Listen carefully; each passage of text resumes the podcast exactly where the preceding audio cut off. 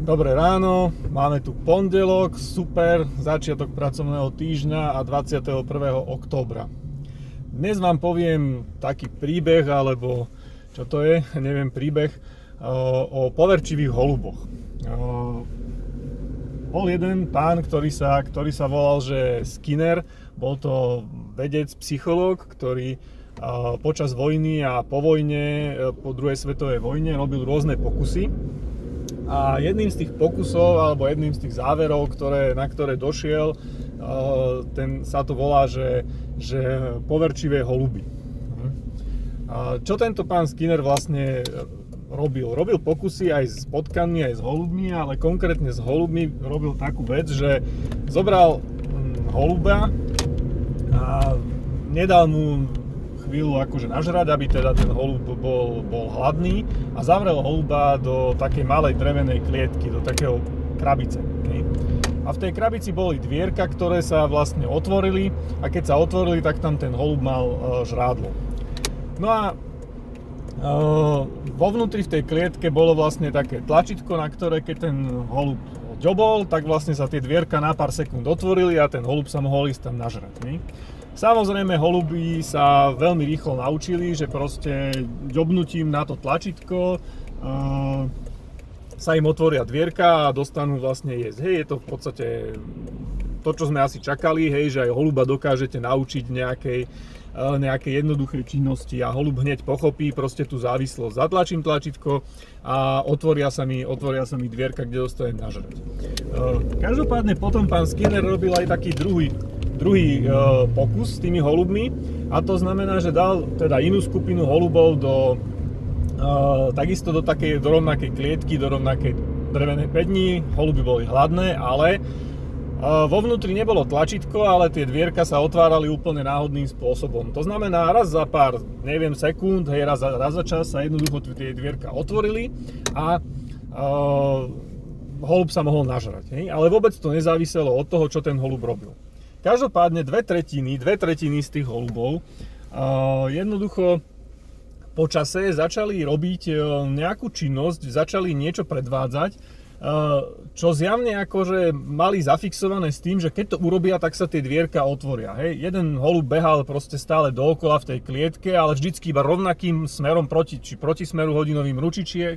Hej. Iný sa zase pozeral a ďobal do jedného horného rohu tej klietky, čiže jednoducho tie holuby, dve tretiny tých holubov si našli nejakú ako keby zástupnú činnosť, hej, na ktorú mali naviazaný ten fakt, že sa tie dvierka potom otvoria. A opakovali tú činnosť dovtedy, teda kým sa tie dvierka s tým žrádlom neotvorili. Hej. Čím vlastne mali znovu ako keby ešte viacej potvrdené to, že tá ich činnosť, ktorú robili, vedie naozaj k tomu, že dostanú nažrať. Hej.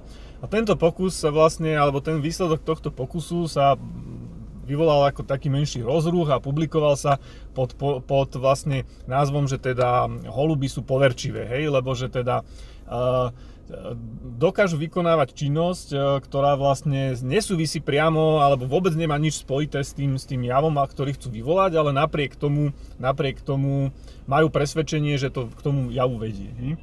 Ale teraz si poviete, že haha, blbé holuby je akože sprosté, že ako to je jasné, že akože čo tam robiť somariny v krabici, hej, aj tak to k ničomu není, ale musíte si uvedomiť to, že, že jednak ten holub samozrejme chudák nevie, že proste ten ten, eh, tie dvierka sa otvárajú úplne náhodným spôsobom a samozrejme aj tá jeho mozgová kapacita nie je asi eh, na to prispôsobená, dokázal pochopiť, že vlastne ten jav naozaj nezávisí od, od toho, čo on robí.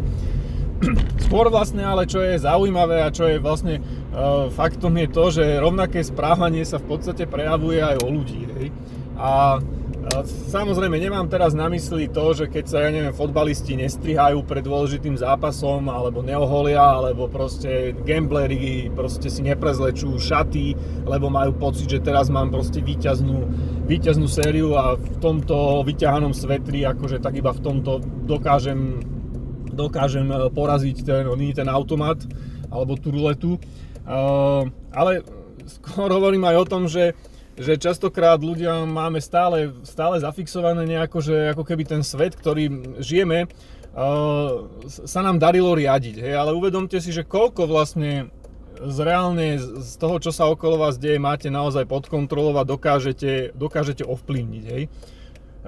Ja keď som čítal tu vlastne tú, tú štúdiu, tak som mal naozaj pocit, že kokos, že takto vlastne funguje aj môj život, hej, že som zavretý v nejakom, nejakom prostredí, kde proste musí človek žiť a a pritom množstvo vecí sa vám tam deje a, a nemáte na to absolútne žiadny vplyv, len máte ten pocit, že niečo preto robím, aby to proste takto dobre bolo. Hej. Samozrejme mne nikto ráno pred dvere ne, nedá akože kompletnú stravu na celý deň a ja nerobím tanečky ráno po, po baráku a v domnení, že teda akože mi to prinesie, prinesie raňajky. Každopádne je množstvo, množstvo vecí aj vo vašom živote, ktoré sa proste dejú a, a pritom máte stále pocit, že robím preto, aby, sa, aby to bolo dobré, aby to bolo tak, ako ja chcem a nakoniec aj tak to nezávisí od vás. Ja, dobre, nie je to asi náhodný jav, ale ja neviem, hej, akože snažíte sa v práci, makáte, robíte čo treba, hej, akože a, a aby vás proste povýšili, lebo chcete byť nejaký middle management, hej. A, a nakoniec to, či to budete alebo nebudete, závisí od toho, že či sa teda na výber prihlásil riaditeľov bratranec alebo nie, hej. A rovnako môžete mať pocit, že proste, že, že všetko sa dialo tak, ako ste chceli a nevyšlo to, alebo to vyšlo, ale pritom akože riaditeľov bratranec zrovna si povedal, že dostal lepší deal a že do toho do tej zoologickej záhrady, kde práve robíte, tak sa mu nechce. Čiže také poučenie, že možno ľudia strašne veľa už prikladáme tomu, že čo všetko dokážeme a čo všetko záleží od nás a pritom pritom reálne možno, že nejakých 10% toho, čo sa okolo nás deje, aj dokážeme svojou vlastnou uh, činnosťou a, a mozgovou kapacitou ovplyvniť a asi by sme nemali toľko, toľko prihlia alebo toľko sa sústreďovať na, uh, na to dosahovanie tých cieľov, ale možno sa sústrediť aj na to si viacej ten život užívať. To som chcel tým dneska povedať, aj keď mi to zase samozrejme trvalo dlhšie, ako, ako som si myslel, že sa, kým sa k tomu dostanem.